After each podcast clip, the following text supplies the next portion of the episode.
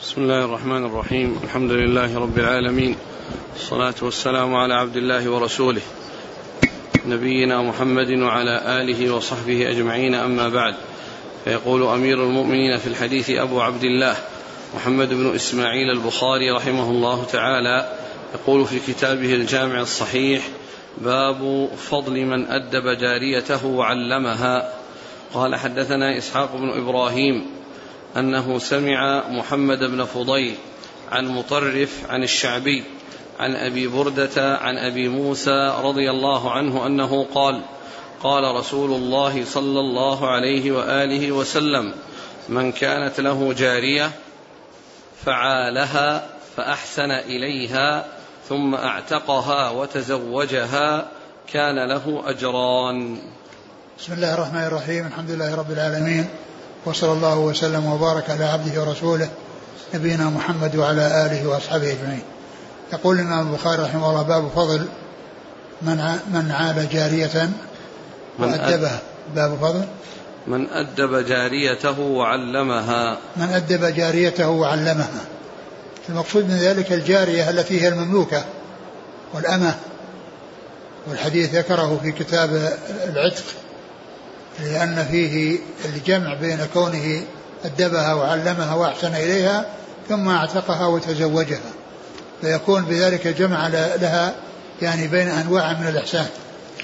يعني كونه أدبها وعلمها ثم أعتقها وتزوجها وصار بذلك محسنا إليها في التعليم والتأديب ومحسنا إليها في العتق ومحسنا إليها أيضا في التزويج. لأنها إذا كانت بقيت عنده واستمرت عنده ثم اعتقها قد يحصل لها يعني بإعتاقها وأنها نالت الحرية أنه يعني لا يحصل لها زواج أو يتأخر زواجها لكن كونه يجمع لها بين هذه الأمور فإنه بذلك قد أحسن إليها إحسانا عظيما ويؤتى أجره مرتين كما أخبر بذلك رسول الله عليه الصلاة والسلام. قال من؟ من من من, من كانت له جارية من كانت له جارية يعني أمة مملوكة. نعم. فعالها. عالها يعني أنه يعولها ويحسن إليها يعني كأنها مثل مثل أهله ومثل غيره الذين يعولهم ويحسن إليهم فهو يعولها يعني يحسن إليها. نعم. و... فأحسن إليها ثم أعتقها وتزوجها. ثم أعتقها وتزوجها.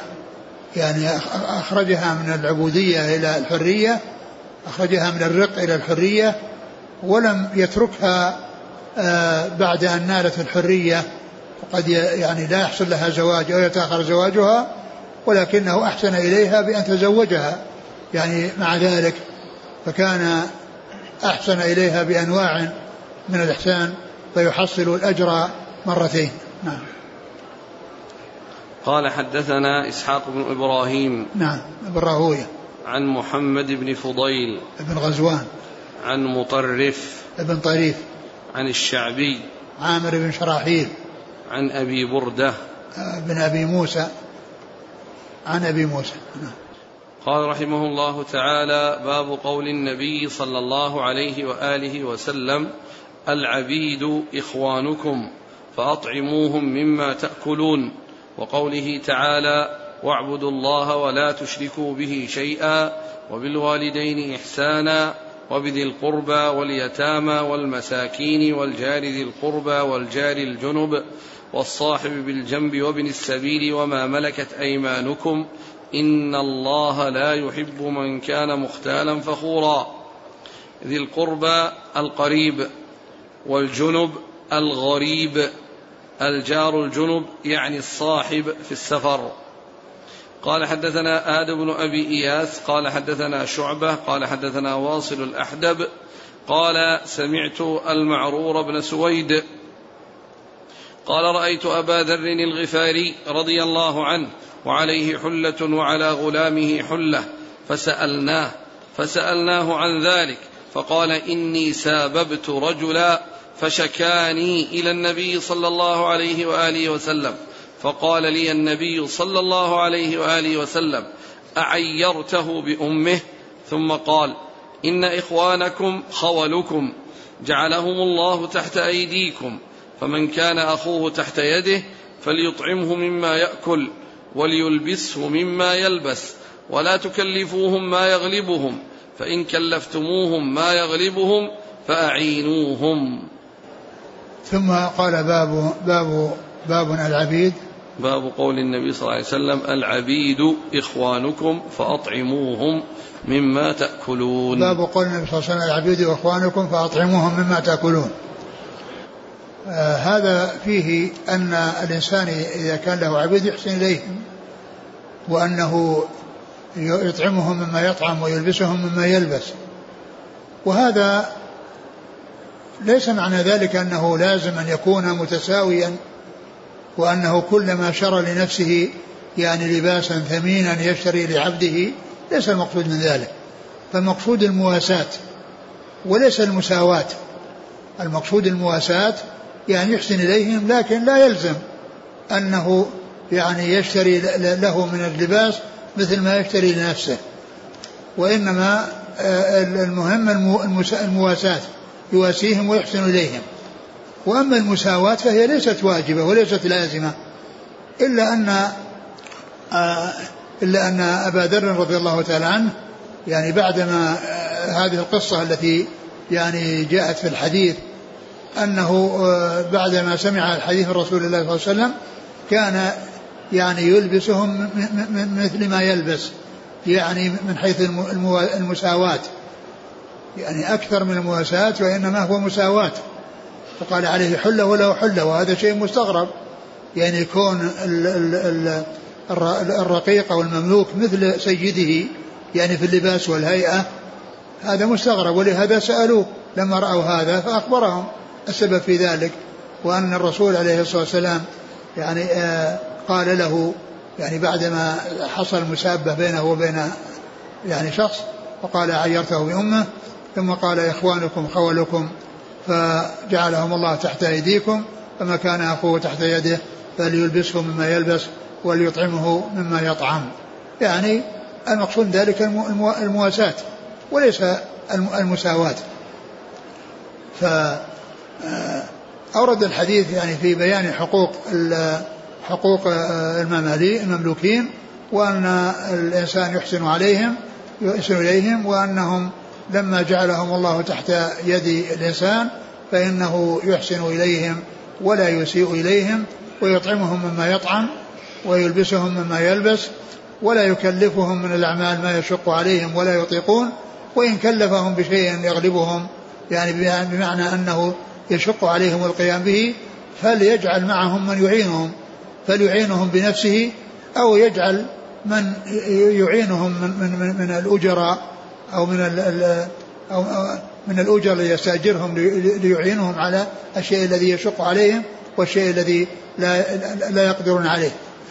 فهذا فيه بيان حقوق المملوكين وأن صاحبهم أو سيدهم يحسن إليهم ولا يعني يقصر عليهم فيما يحتاجون إليه ولا يلزم أن يكون إحسانه إليهم مثل مساويا لما يحصل لنفسه ولا لا يلزم ذلك ولا يشق عليهم بأن يكلفهم شيئا يعني لا يطيقونه وإنما يكلفهم بالشيء الذي يطيقونه وإن كلفهم بشيء أكثر من ذلك فعليه أن يعينهم بنفسه أو يحضر من من يعينهم من الأجراء.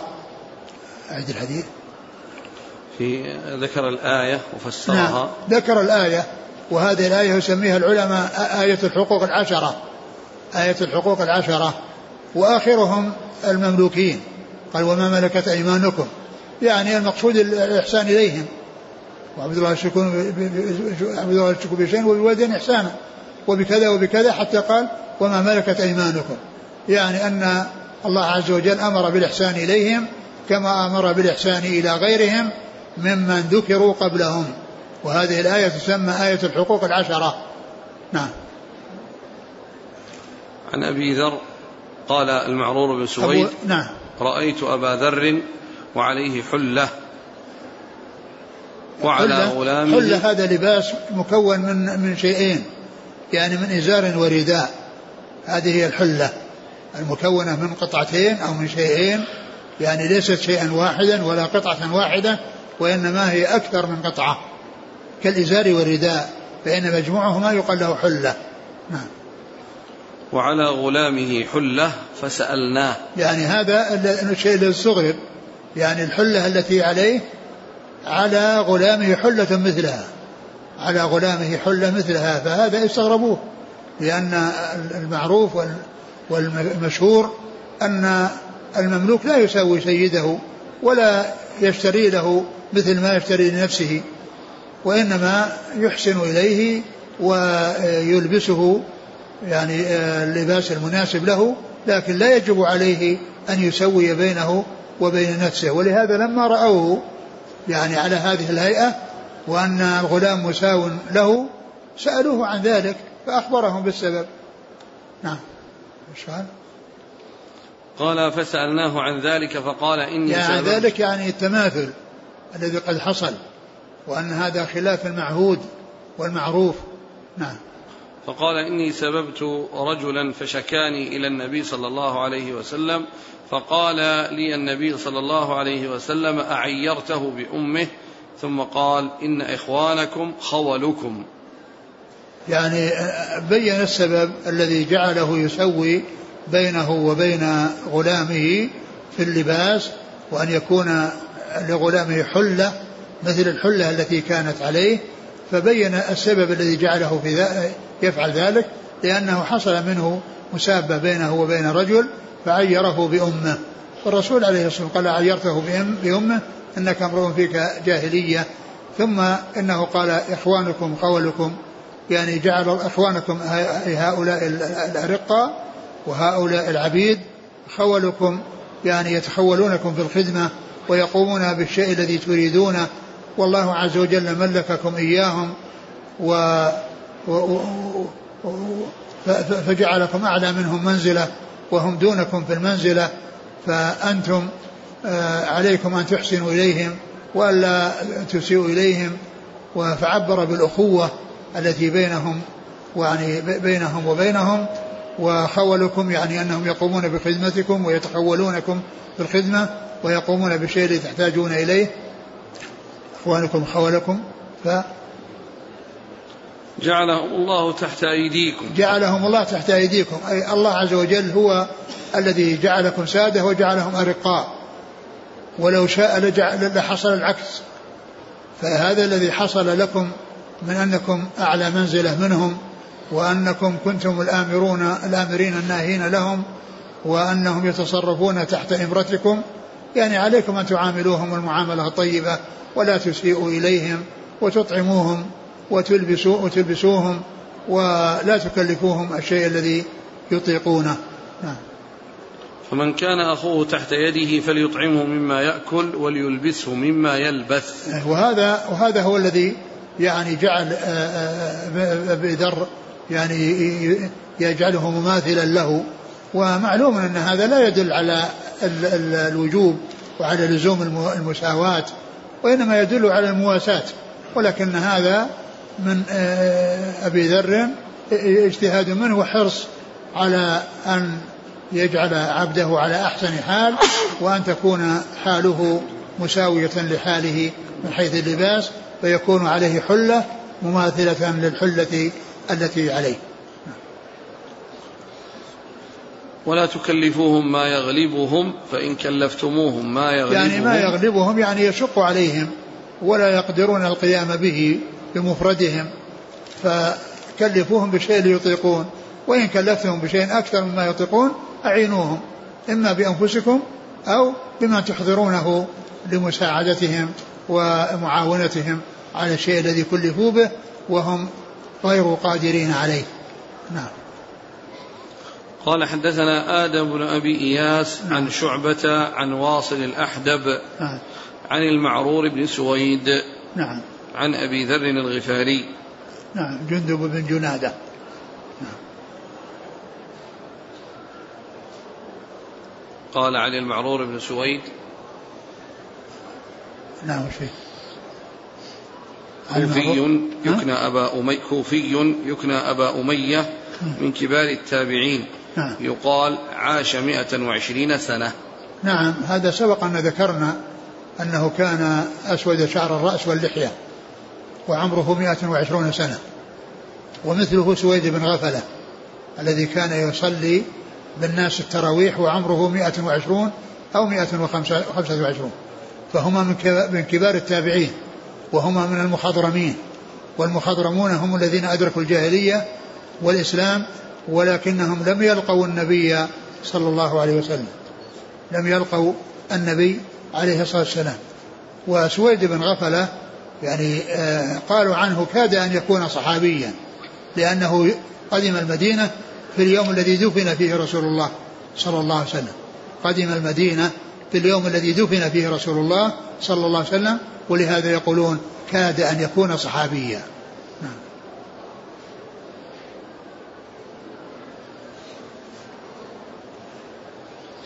قال رحمه الله تعالى باب العبد إذا أحسن عبادة ربه ونصح سيده.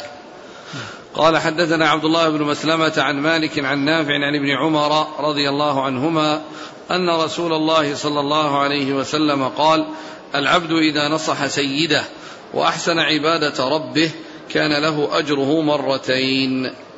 ثم ذكر باب العبد إذا أحسن إذا نصح, نصح سيده وأحسن عبادة ربه يعني أنه أحسن في العبادة وقام بما يجب عليه لله عز وجل من الحقوق و ونصح سيده وأحسن إليه وعمل يعني له العمل الذي يستحقه وكان ناصحا ولم يكن يعني خائنا وإنما يعني أتى بالواجب عليه لله والواجب عليه لسيده. فذكر الحديث الذي فيه أن أن له أجران أو أنه الأجر مرتين يعني آآ آه، آآ آه، لكونه قام بحق الله عز وجل وبحق سيده. نعم. قال حدثنا عبد الله بن مسلمة القعنبي عن مالك عن نافع عن ابن عمر. نعم. قال حدثنا محمد بن كثير قال أخبرنا سفيان عن صالح عن الشعبي عن أبي بردة عن أبي موسى الأشعري رضي الله عنه أنه قال قال النبي صلى الله عليه وآله وسلم أيما رجل كانت له جارية فأدبها فأحسن تأديبها وأعتقها وتزوجها فله أجران وأيما عبد أدى حق الله وحق مواليه فله أجران. ثم ذكر حديث أبي موسى الذي سبق أن مر فيما يتعلق بتأديب الجارية وتزويجها وتزوجها وذكر معه ما يطابق الترجمة هذه وهي كونه يعني يؤدي حق الله عز وجل عليه ويؤدي حق سيده وأن وأن وأنه يكون له بذلك يكون له بذلك أجران. فذكر حديث ابن موسى الذي تقدم ولكن هناك مختصر وهنا أتى به آه، وهو مشتمل على الأمرين. الأمر الذي يتعلق ب آه، الذي يحسن إلى الجارية ويعتقها ويتزوجها والذي يحسن إلى سيده فينصح له ولا يغشه ولا يخونه وكذلك يؤدي حق الله عز وجل عليه نعم قال حدثنا محمد بن كثير العبدي عن سفيان الثوري عن صالح بن كيسان ابن صالح بن حي صالح بن حي نعم, نعم. عن الشعبي عن أبي بردة عن أبي عامر بن شرحبيل نعم عن أبي بردة عن أبي موسى نعم. نعم.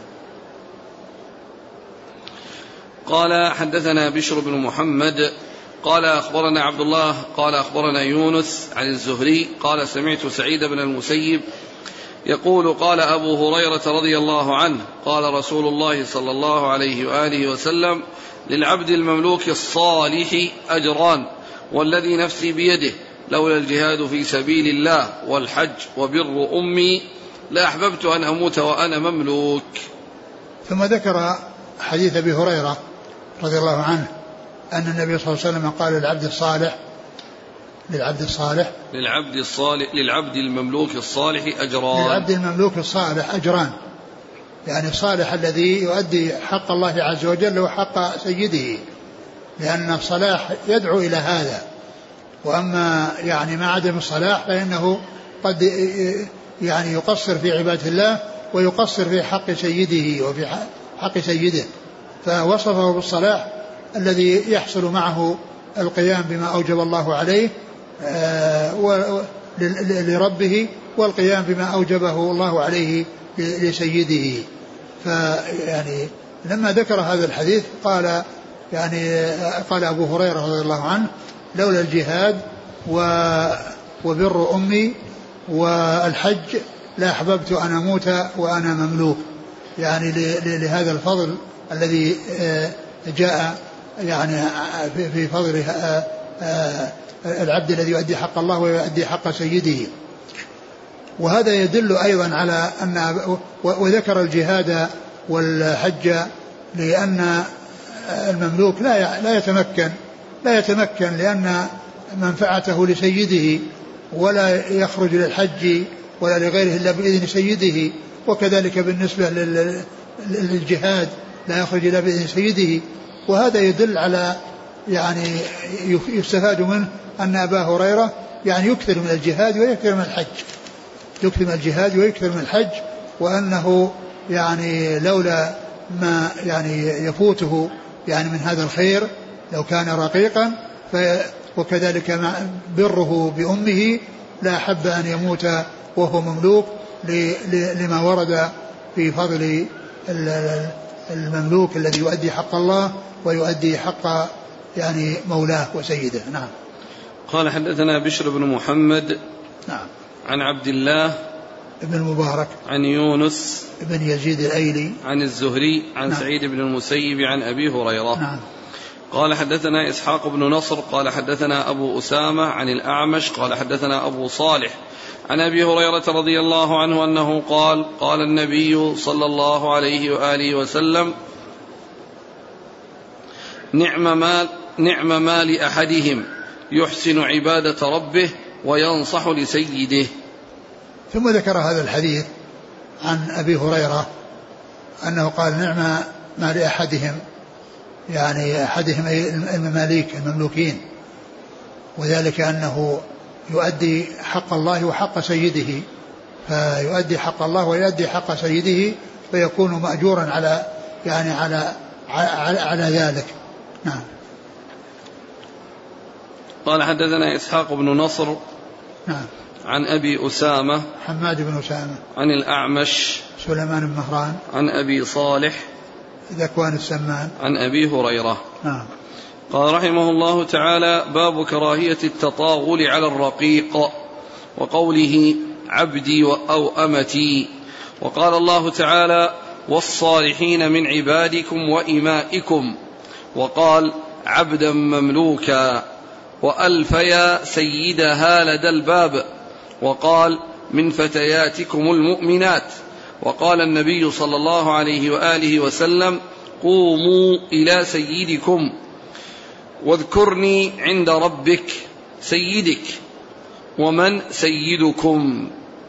قال حدثنا مسدد قال حدثنا يحيى عن عبيد الله عن قال حدثني نافع عن عبد الله رضي الله عنه عن النبي صلى الله عليه وآله وسلم أنه قال إذا نصح العبد سيده وأحسن عبادة ربه كان له أجره مرتين. باب التطاول. كراهية التطاول على الرقيق. كراهية التطاول يعني كونه يتطاول عليه لكونه, لكونه أعلى منه منزلة بكونه سيدا وكون ذلك عبدا. كون هذا مالكا وهذا مملوكا فيعني قد يحصل بسبب ذلك التطاول يعني من من من المالك للمملوك. و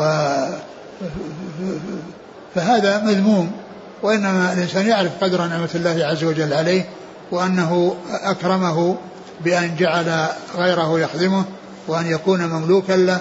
والله عز وجل قادر على كل شيء. فهو قادر على أن يجعل المملوك مالكا كما جعل المالك مملوكا لأن كل هذا يرجع إلى قدرة الله عز وجل. فلما قدر الله وقضى لهذا الرجل أن يكون مالكا وكان له مملوك فإن عليه أن لا يتطاول عليه. ولا يقول عبدي وأمتي يعني من حيث التطاول. وأما يعني كونه آه، يطلق عليه عبد ويطلق عليه أمة. هذا جاء في القرآن وفي السنة. ولكن الممنوع أن يكون ذلك على سبيل التطاول. يعني والاحتقار. يعني له هذا هو الممنوع الذي لا يجوز. وأما يعني إطلاق ذلك يعني على على على, على المماليك يقال لهم عبيد ويقال لهم إماء. يعني هذا جاء جاء في القرآن وجاء في السنة. وإذا الممنوع هو المذموم الذي فيه التطاول. ثم ذكر يعني جملة من ال ال ال بعض الآيات وبعض الأحاديث التي يعني آه، المعلقة التي لم تسند وذكر بعد ذلك يعني بعض ما أسند. فقال إيش في الأول؟ قوله تعالى والصالحين من عبادكم وإمائكم والصالحين من عبادكم وإمائكم لأنه قال عنهم عبيد وإماء قال عنهم عبيد وإماء أطلق عليهم أنهم عبيد وإماء فإذا هذا جائز في الأصل ولكن إذا صار فيه تفاخر وصار فيه يعني تطاول هذا هو الذي لا يجوز. إذا كان فيه تطاول واحتقار وإساءة هذا هو الذي لا يجوز. نعم. وقال عبدا مملوكا. وقال عبدا مملوكا أطلق عليه أنه عبد. يعني الله أطلق على المملوك أنه عبد. فإذا ذكر العبد سائغ ولكن الذي لا يسوغ هو المفاخرة أو التطاول عليه. نعم. وألف يا سيدها لدى الباب. وألف يا سيدها لدى الباب. يعني سيد المرأة الذي يعني الذي التي همت ب بيوسف عليه الصلاة والسلام وراودته عن نفسه وعملت معه الأعمال التي آه، يعني تريدها منه حتى هرب ولحقته وقدت قميصه من دبر. لأنها لحقته. فألف يا سيدها سيدها لدى الباب قال ألف يا سيدها أي زوجها؟ نعم. وقال من فتياتكم المؤمنات. وقال من فتياتكم المؤمنات. وقال من فتياتكم المؤمنات. يعني عبر يعني عنهن بالفتيات. نعم. وقال صلى الله عليه وسلم قوموا إلى سيدكم. وقال قوم صلى الله عليه وسلم قوموا إلى سيدكم. يعني سعد بن معاذ. سيد الأوس الذي آه الذي جاء للحكم في بني قريظة وأن الرسول عليه الصلاة والسلام آه لما أقبل وقد كان راكبا قال قوموا إلى سيدكم. قوموا إلى سيدكم فأطلق عليه أنه سيد لأنه كبيرهم وزعيمهم وهو سيد الأوس وسيد الخزرج سعد بن عبادة. كل منهما سيد لقومه فالخزرج سيدهم آه، سعد بن عبادة وهو الذي عاش بعد رسول الله صلى الله عليه وسلم. وأما الأوس فسيدهم سعد بن معاذ وهو الذي استشهد يعني في الخندق بعد حصل له جرح فيه ثم إنه بعد ذلك آه، يعني آه، الجرح بعدما اندمل انفتح وكان سبب موته رضي الله تعالى عنه وأرضاه. نعم. واذكرني عند ربك سيدك. واذكرني عند ربك يعني عند سيدك. نعم. ومن سيدكم؟ ومن سيدكم؟ هذا قاله الرسول صلى الله عليه وسلم للأنصار. قال الرسول صلى الله عليه وسلم للأنصار من سيدكم. فأخبروه بأنهم يسودون الجد بن قيس وأنه كان بخيلا فالرسول عليه السلام قال سيدكم عمرو الجموح سيدكم عمرو الجموح عمرو بن الجموح ولهذا يقول الشاعر وقال رسول الله صلى الله عليه وسلم والحق قوله للأنصار ماذا تسمون سيدا؟ قالوا الجد بن قيس على التي نبخله فيها وإن كان أسودا فسود عمرو بن الجموح لجوده وحق لعمر بالندى أن يسودا نعم. قال حدثنا مسدد مس... المتن؟ هو الحديث إذا نعم. نصح العبد لسيده نعم مسدد مسرهد عن يحيى القطان. عن عبيد الله. العمري. عن نافع عن عبد الله. نعم. قال حدثنا محمد بن العلاء قال حدثنا أبو أسامة عن بريد عن أبي بردة عن أبي موسى رضي الله عنه عن النبي صلى الله عليه وسلم أنه قال المملوك الذي يحسن عبادة ربه ويؤدي إلى سيده الذي له عليه الذي له عليه من الحق والنصيحة والطاعة له أجران. ثم ذكر هذا الحديث عن أبي موسى وقد تقدم والمقصود به أن أن أن أن الذي يقوم بحق الله وحق سيده أن له أجرا على ذلك وهنا أورده من أجل كلمة سيده ذكر سيد. نعم الذي نعم يؤدي. أجل نعم يؤدي حق سيده. أتى به هنا من أجل ذكر السيد. نعم. قال حدثنا محمد بن العلاء ابن كريب أبو كريب. عن أبي أسامة عن بريد. نعم بريد بن بن عبد الله بن أبي بردة. بريد بن عبد الله بن أبي بردة يروي عن جده أبي بردة. وأبو بردة يروي عن أبيه أبي موسى الأشعري. وهذا الإسناد يتكرر عند البخاري محمد بن علاء عن أبي أسامة عن بريد بن أبي بردة بريد بن عبد الله بن أبي بردة عن جده أبي بردة عن أبي موسى الأشعري. وكثيرا ما يأتي به البخاري بالاسم. يعني بخلاف مسلم فإنه أكثر ما يأتي به بالكنية. فيقول أبو كريب. فيقول أبو كريب. وهو من الذين أكثر وهو من, وهو من شيوخ البخاري ومسلم الذي هو محمد بن العلاء. بل هو شيخ لأصحاب الكتب الستة. بل هو شيخ لأصحاب الكتب الستة البخاري ومسلم وأبو داود والترمذي والنسائي وابن ماجه. نعم. قال حدثنا محمد قال حدثنا عبد الرزاق قال أخبرنا معمر عن همام بن منبه أنه سمع أبا هريرة رضي الله عنه يحدث عن النبي صلى الله عليه وسلم أنه قال لا يقل أحدكم أطعم ربك وضئ ربك اسق ربك وليقل سيدي مولاي. ولا يقل أحدكم عبدي أمتي وليقل فتاي وفتاتي وغلامي.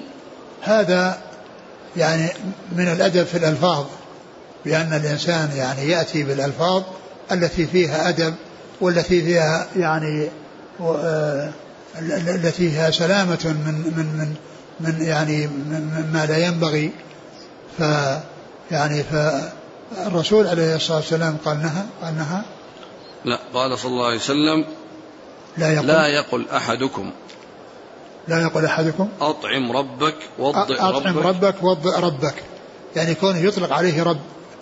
وإن كان ذلك جاء جاء في القرآن ولكن المقصود أن الربوبية الحقيقية لله عز وجل فهو عند الإطلاق إنما يكون لله سبحانه وتعالى ولكنه إذا أضيف فإنه يفهم المعنى ولكن آه، ترك ذلك أولى ترك ذلك أولى لأن هذا من الأدب في الألفاظ يعني كون الإنسان يعني الشيء الذي فيه فيه إشكال ولو ولو يعني ولو لم يكن يصل إلى المحرم فإن الإنسان يتأدب ويأتي بما بما, بما ينبغي ويترك ما لا ويترك ما لا ينبغي.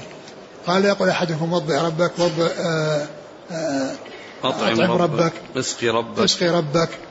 يعني المقصود سيده وإنما يقول سيدي مولاي. سيدي ومولاي. نعم. ولا يقول أحدكم عبدي أمتي وليقل نعم. فتاي وفتاتي وغلامي. وهذا أيضا كذلك من باب الأدب. يعني لأن العبودية الحقيقة لله عز وجل فلا يقول عبدي وأمتي ولكن يقول فتاي وفتاتي فتا فتاي فتاي وفتاتي و وليقل فتاي وفتاتي وغلامي. وغلامي. يعني هذا التعبير المناسب. وذاك جائز ولكن ترك أولى نعم.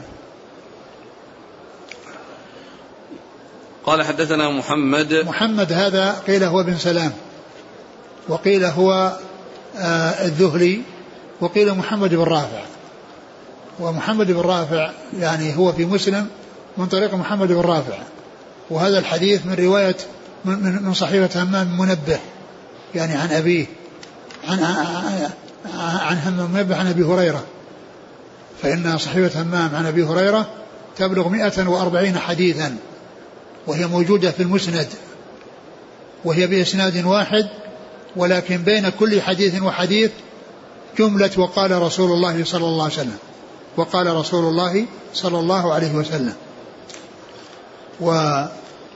محمد بن ومسلم يعني كل ما يرويه من الصحيفة من طريق محمد بن رافع. عن عبد الرزاق عن عن عن عبد الرزاق عن همام. نعم. نعم. عن همام عن أبي هريرة. يعني كلها بهذا الإسناد. وكما قلت لكم هي في إسناد في الأول ثم بعد كل حديث بين كل حديث وحديث وقال رسول الله. والحديث الأول القطعه الاولى نحن نحن الآخرون الأولون يوم القيامة. هذه أول حديث في الصحيفة. أول حديث في الصحيفة نحن الآخرون الأولون يوم القيامة. ثم بعده وقال رسول الله وقال رسول الله وقال رسول الله حتى يبلغ 140 حديثا.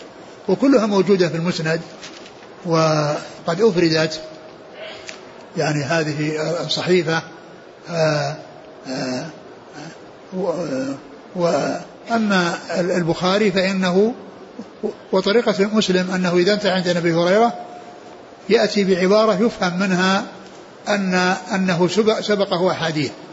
فيقول, فيقول عن أبي هريرة وذكر أحاديث منها وقال رسول الله صلى الله عليه وسلم. أما الحديث الأول فإنه يقول قال رسول الله صلى الله عليه وسلم نحن الآخرون الأولون.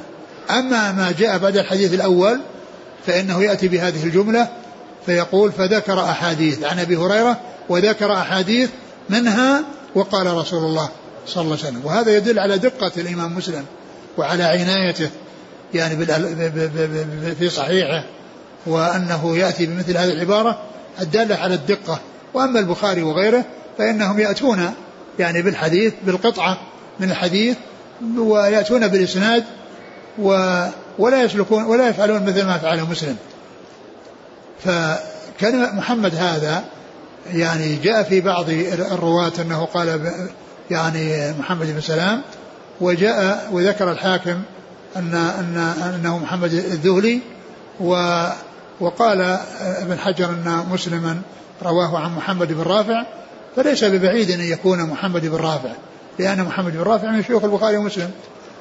من شيوخ البخاري ومسلم ويمكن أن يكون محمد بن يعني محمد بن سلام الذي كان يذكره كثيرا يعني ولا يسميه ويكون في الغالب هو الذي هو محمد بن سلام.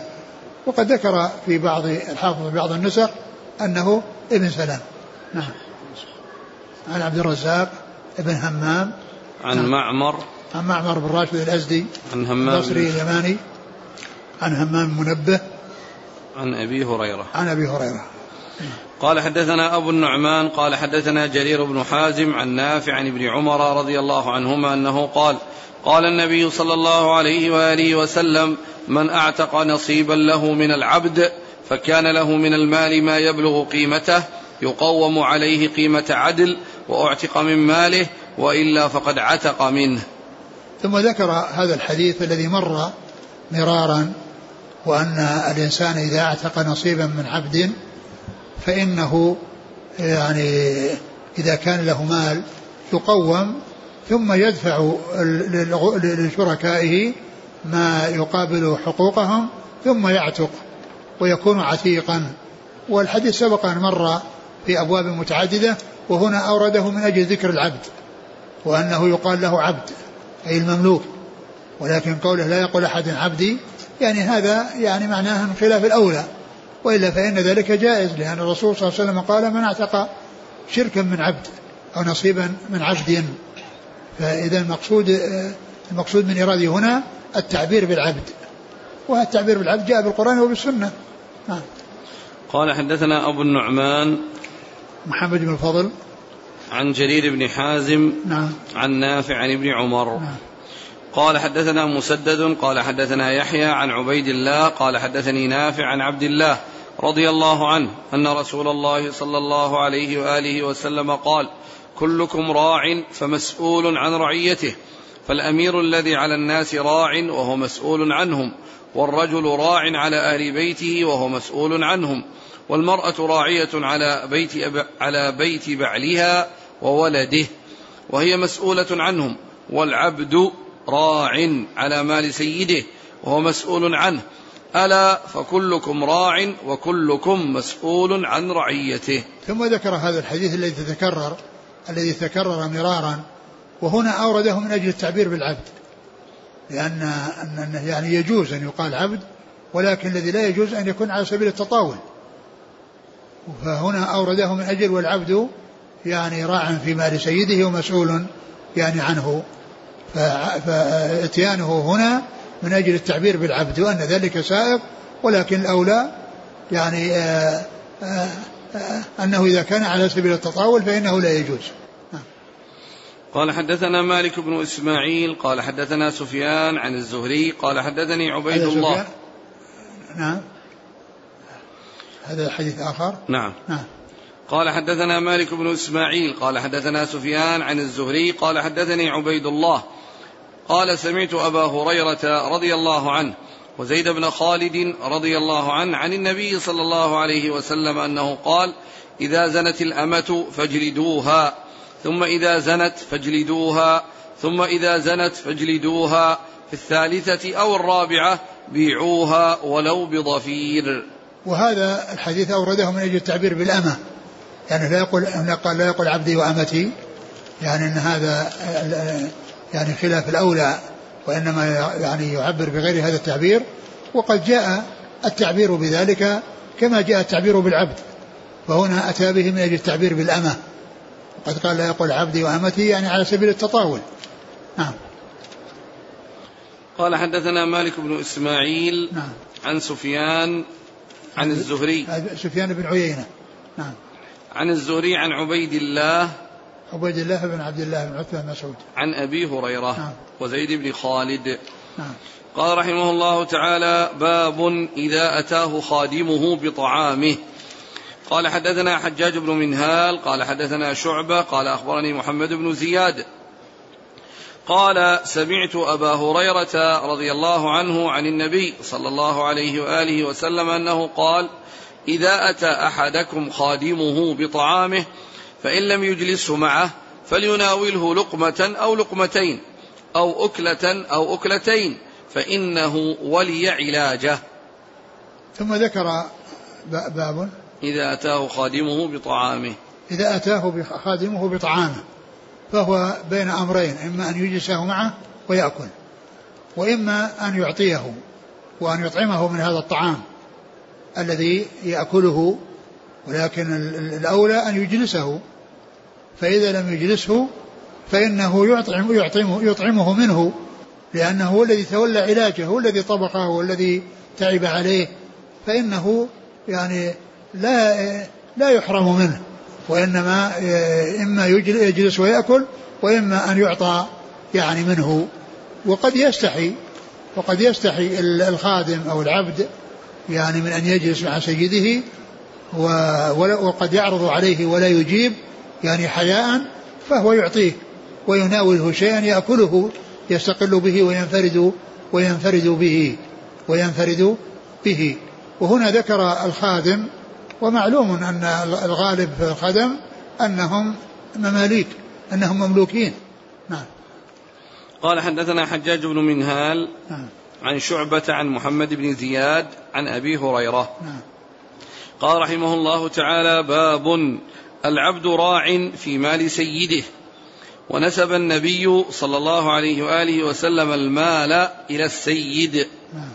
قال حدثنا أبو اليمان قال أخبرنا شعيب عن الزهري قال أخبرني سالم بن عبد الله عن عبد الله بن عمر رضي الله عنهما أنه سمع رسول الله صلى الله عليه وآله وسلم يقول كلكم راع ومسؤول عن رعيته. فالإمام راع ومسؤول عن رعيته والرجل في أهله راع وهو مسؤول عن رعيته والمرأة في بيت زوجها راعية وهي مسؤولة عن رعيتها والخادم في مال سيده راع وهو مسؤول عن رعيته. قال فسمعت هؤلاء من النبي صلى الله عليه وآله وسلم وأحسب النبي صلى الله عليه وآله وسلم قال والرجل في مال أبيه راع وهو مسؤول عن رعيته فكلكم راع وكلكم مسؤول عن رعيته. قال باب. العبد راع في مال سيده. نسب النبي صلى الله عليه وسلم. العبد راع في مال سيده وأضاف النبي صلى الله عليه وسلم المال إلى السيد. قال يعني في مال سيده.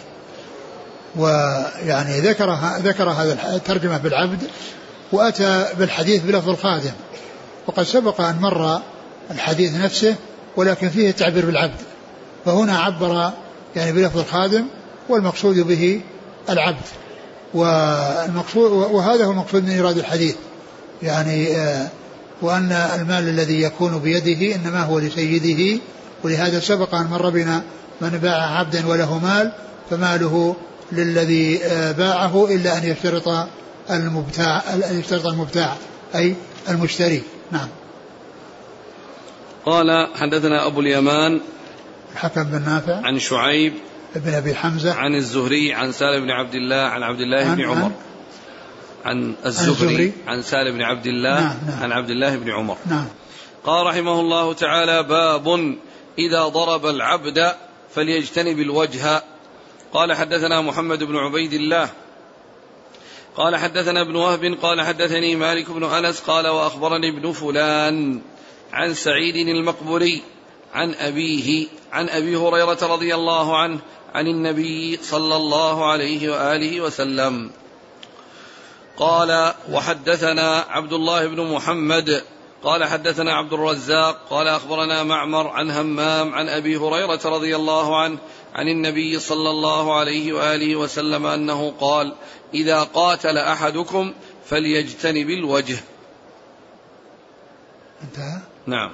الترجمه باب إذا ضرب العبد فليجتنب الوجه. باب إذا ضرب العبد فليجتنب الوجه. يعني المقصود من ذلك التعبير بالعبد. التعبير بالعبد بالحديث شو كان ذكر العبد.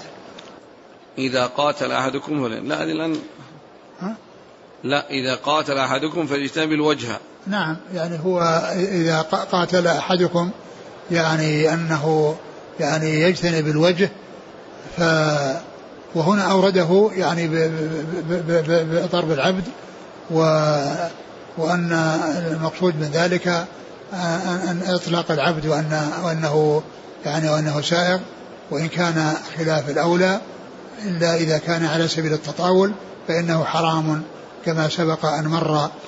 وقال إن الإنسان عندما يضرب أحدا فإنه يعني يضرب أحدا حيث يسوء له الضرب فإنه يجتنب الوجه. وذلك أن الوجه فيه فيه المحاسن وفيه وفيه الحواس أو أكثر الحواس فيه لأن فيه العينين وفيه الأذنين وفيه وفيه الفم وفيه الأنف. فكل يعني أغلب الحواس موجودة فيه. يعني الحواس خمس وأربع موجودة فيها في الوجه. والحاسة الخامسة هي هي اللمس. الحاسة الخامسة هي اللمس الذي يكون يعني بالأيدي. وأيضا المنافذ يعني أكثر المنافذ التي تكون في جسم الإنسان هي تكون في الوجه. لأن في منفذ الأذنين ومنفذ العينين ومنفذ الأنف ومنفذ الفم. ما يبقى من المنافذ إلا الدبر والقبل. يعني يعني هذه المنافذ التي تدخل إلى جسم الإنسان ولكن أكثرها إنما هي في الوجه.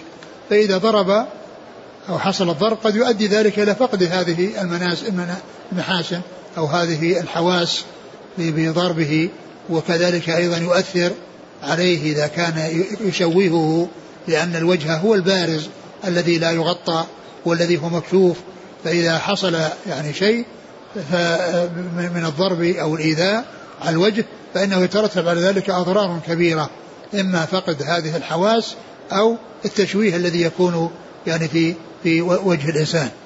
ولكن المقصود من ذلك هنا يعني كونه ذكر ذكر العبد يعني في في في هذا يعني في هذه الأبواب. نعم.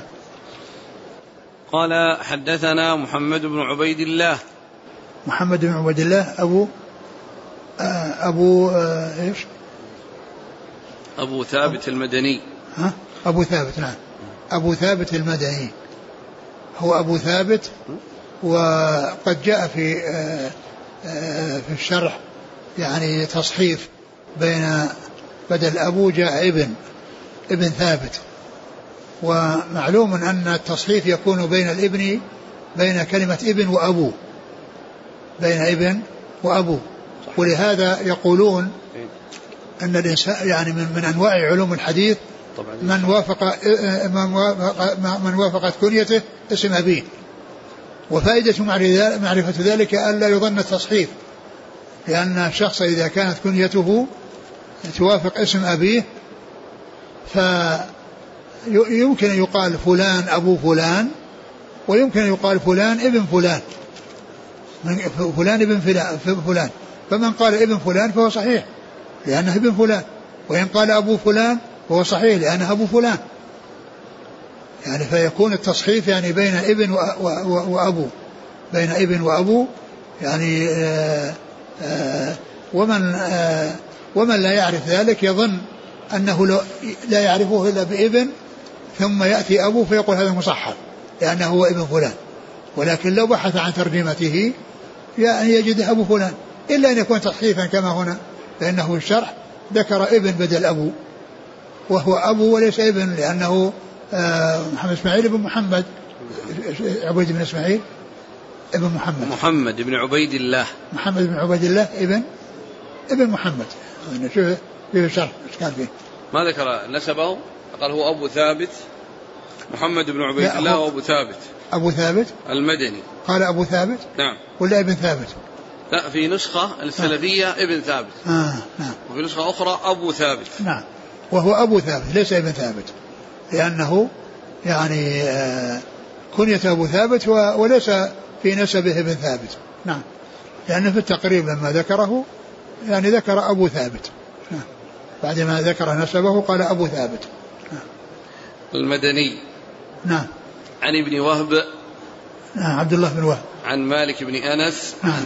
قال وأخبرني ابن فلان. يعني هذا يقوله يقوله آه، آه، ابن وهب. قال وأخبرني ابن فلان. يعني ولم يسمه ولم يسمه وإنما قال ابن فلان. والمقصود به شخص ضعيف يقال له ابن سمعان ويعني وأبهمه هنا ولكنه ذكره من أجل أن أن ابن وهب عبر بأخبر حدثني في الأول وأخبرني بالثاني. وبعض العلماء يفرق بين حدثني وأخبرني. وابن وهب منهم. ومنهم من يسوي بين حدثني وأخبرني. ولا يفرق بينهما.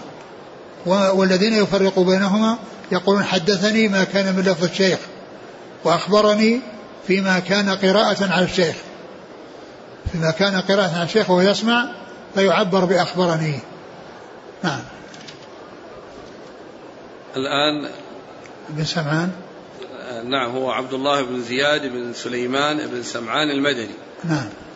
آه، لكن الآن نريد تحرير وأخبرني ابن فلان. هذا هو ابن فلان هو هو هو, هو ابن سمعان. نعم لكن نعم. لها قائل وفاعل. نعم. نعم. قائلها أبو ثابت نعم. وفاعلها ابن وهب. ابن وهب نعم. يعني كان في شرحكم نعم. قال ابن وهب. نعم. قال ابن وهب حدثني مالك. هذاك ذكر يعني ذكره لأن لأن ذاك الذي هو آه، ابن وهب عبر بحدثني في الأول. لما روى عن من؟ حدثني مالك مالك بن أنس. وهنا قال, قال أخبرني. قال يعني قائل هنا أبو ثابت محمد بن عبيد الله. نعم. قال يعني عبد الله بن وهب نعم. وأخبرني ابن نعم. فلان. نعم نعم. يعني قال يعني فاعلها ابن وهب وقائلها أبو ثابت. نعم. عن سعيد المقبري عن نعم. أبيه نعم. عن أبي هريرة. نعم. قال وحدثنا عبد الله بن محمد المسندي عن عبد الرزاق عن معمر عن همام عن أبي هريرة. نعم. انتهى. والله تعالى أعلم وصلى الله وسلم وبارك على عبده ورسوله نبينا محمد وعلى آله وأصحابه أجمعين. جزاكم الله خيرا وبارك الله فيكم. ألهمكم الله الصواب ووفقكم للحق شفاكم الله وعافاكم ونفعنا الله بما سمعنا. غفر الله لنا ولكم وللمسلمين أجمعين. آمين آمين. التعليل يعني عدم ضرب الوجه لما جاء في الحديث الآخر. نعم. إن الله خلق آدم على صورته. نعم. ما رأيكم؟ هذا تعليل آخر. يعني ولكن المقصود يعني ليس معنى ذلك التشبيه وإنما الله عز وجل له سمع وبصر وكلام والمخلوق له سمع وبصر وكلام ولكن ما يضاف إلى الخالق غير ما يضاف إلى المخلوق. الأطراف ذكرت في الحديث أو أنه تقدم قبل هذا؟ أطراف الحديث. أطراف الحديث. جاءت هنا. أو سبق تقدمت. أو ليس له أطراف. هذا الحديث تسعة وخمسين. لا ما ذكر له شيء. ها؟ لم يذكر له أطرافا. ولا حال على ماضي على ما مضى لا. ولا حال؟ ما له شيء. ها؟ عادته يحيل هنا لكن ما في شيء. لم يذكر شيئا تقدم ولا شيئا يأتي. موضع واحد. شوف إيش قال الحافظ في الشرح. حافظ الشرح ذكر كلاما جميلا ولكنه أتى بعده ب ب بكلام في, في, في التأويل. ولا نقل نقلا جيدا عن السلف أهل السنة في الصفات ولكنه عقبه بذكر القول الآخر الذي فيه التأويل. أول شيء نقل عن النووي قال العلماء إنما نهي عن ضرب الوجه لأنه لطيف يجمع المحاسن. نعم. وأكثر ما يقع لإدراك وأكثر ما يقع الإدراك بأعضائه. نعم. فيخشى من ضربه أن تبطل أو تتشوه كلها أو بعضها. نعم. والشين فيها فاحش لظهورها وبروزها. بل لا يسلم إذا ضربه غالبا من شين. انتهى. قال والتعليل المذكور حسن لكن ثبت عند مسلم تعليل آخر. عند مسلم؟ نعم. ثبت عند مسلم تعليل آخر. فإنه أخرج الحديث المذكور من طريق أبي أيوب المراغي عن أبي هريرة وزاد فإن الله خلق آدم على صورته. واختلف في الضمير على من يعود. فالأكثر على أنه يعود على المضروب. لما تقدم من الأمر بإكرام الوجه بإكرام وجهه. ولولا أن المراد التعليل بذلك لم يكن لهذه الجملة ارتباط بما قبلها. وقال القرطبي أعاد بعضهم الضمير على الله متمسكا بما ورد في بعض طرقه إن الله خلق آدم على صورة الرحمن. قال وكأن من رواه أورده بالمعنى متمسكا بما توهمه فغلط في ذلك. لكنه ذكر عن بعض العلماء أنه صححه أحمد وإسحاق بن راهوية. نعم. وقد أنكر المازري ومن تبعه صحة هذه الزيادة. ثم قال وعلى تقدير صحتها فيحمل على ما يليق بالباري سبحانه وتعالى. قلت الزيادة أخرجها ابن أبي عاصم في السنة والطبراني من حديث ابن عمر بإسناد رجاله ثقات. وأخرجها ابن أبي عاصم أيضا من طريق أبي يونس عن أبي هريرة بلفظ بلفظ يرد التأويل الأول. قال من قاتل فليجتنب الوجه فإن صورة وجه الإنسان على صورة وجه الرحمن. فتعين إجراء ما في ذلك على ما تقرر بين أهل السنة من إمراره كما جاء من غير اعتقاد تشبيه. أو من تأويله على ما يليق بالرحمن جل جلاله. آه، آه، فتعين إجراء ما في ذلك على ما تقرر بين أهل السنة من إمراره كما جاء من غير اعتقاد تشبيه أو من تأويله على ما يليق بالرحمن جل جلاله. أو من تأويله. على ما يليق بالرحمن نعم. جل جلاله. يعني هذه الجملة هذه هي اللي فيها إشكال. ولا الجملة الأولى نعم. سليمة مرة. نعم. ومن أحسن الكلام. لكن هل الجملة التي جاءت بعدها هي التي جابت الإشكال؟ قال أو تأويله. نعم. أو من أو من تأويله. يقول فتعين إجراء ما في ذلك على ما تقرر بين أهل السنة من إمراره كما جاء من غير تش... من غير اعتقاد تشبيه أو من تأويله على ما يليق بالرحمن. وسيأتي في أول كتاب الاستئذان من طريق همام عن أبي هريرة رفعه خلق الله آدم على صورته الحديث. وزعم بعضهم أن الضمير يعود على آدم أي على صفته أي خلقه موصوفا بالعلم الذي فضل به الحيوان. الذي فضل به على الحيوان. به على الحيوان نعم. ساقطة؟ نعم. ما في على؟ أيوه. وهذا محتمل وقد قال المازري غلط ابن قتيبة غلط ابن قتيبة فأجرى هذا الحديث على ظاهره وقال صورة لا كالصور. انتهى. وقال حرب الكرماني في كتاب السنة سمعت إسحاق بن راهوية يقول صح أن الله خلق آدم على صورة الرحمن. وقال إسحاق الكوسج سمعت أحمد يقول هو حديث صحيح. وقال الطبراني في كتاب السنة قال حدثنا عبد الله بن أحمد بن حنبل قال قال رجل لأبي إن رجلا قال خلق الله آدم على صورته أي صورة الرجل فقال كذب هو قول الجهمية. انتهى. وقد أخرج البخاري في الأدب المفرد وأحمد من طريق ابن عجلان عن سعيد عن أبي هريرة مرفوعا لا تقولن قبح الله وجهك.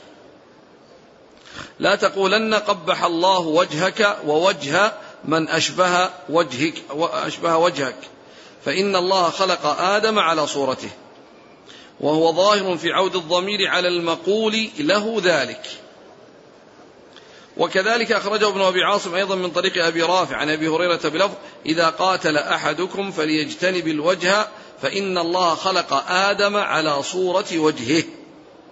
ولم يتعرض النووي لحكم هذا انتهى. وظاهره التحريم. ويؤيد يضرب الوجه هذا. ظاهره التحريم يضرب الوجه لا في بس بعض النسخ ولم يتعرض النووي لحكم هذا التحريم. هذا النهي. هذا النهي. لأن عندنا هذا انتهى. آه. في السلفية هذا النهي. آه. بدون بدل كلمة انتهى. أيوة. تصحفت. آه. لا تستعجل. يعني هذا ولم يتعرض النووي لحكم هذا النهي. نعم. وظاهره التحريم. ويؤيده حديث سويد بن مقرن الصحابي أنه رأى رجلا لطم غلامه فقال اوما علمت أن الصورة محترمة؟ أخرجه مسلم وغيره. هو المشهور عند أهل السنة أن الضمير يرجع إلى الله ولكنه على المعنى الذي فيه أن الله عز وجل سميع بصير متكلم والعبد سميع بصير متكلم ولكن ما يضاف إلى الله عز وجل يليق بكماله وجلاله وما يضاف إلى المخلوقين يليق بضعفهم وافتقارهم ولا تشبه صفات الباري صفات المخلوق ولا صفات المخلوق صفات الله سبحانه وتعالى. وهذا أشار إليه الحافظ بن حجر يعني عن بعض عن السلف في أول كتاب الاستئذان. لما ذكر خلق الله آدم على صورته. نعم. يعني فكأنه يعني على هذا إذا كان هذا ما ما تكرر. إذا كان ما سبق إحالة على الماضي ولا ذكر أطراف المستقبل يعني معناه أنه جاء مرة واحدة. ولا أدري هل الأمر كذلك وإلا أو أن أو أنه متكرر. ولكنه يعني يعني يعني هذه النسخ التي معكم هذه فيها الإحالة على الماضي؟ نعم. آه. إذا قد يكون ما تكرر. يقول آه، يسأل عن بعض الألفاظ. ما حكم من يقول عاجلته المنية؟ عاجلته المنية, المنية. آه، كما هو معلوم إذا جاء أجلهم لا يستقدمون ساعة ولا يستأخرون ما في تقدم ولا تأخر. يعني ف يعني كونه جاء يعني قبل أن يأتي الوقت لا يقال هذا أبدا لأن هذا هو الوقت الذي شاءه الله. ما شاء الله كان وما لم يشاء لم يكن. ف يعني يمكن يعني يقصدون بأنه يعني كان صغيرا أو مات صغيرا مثل ما قال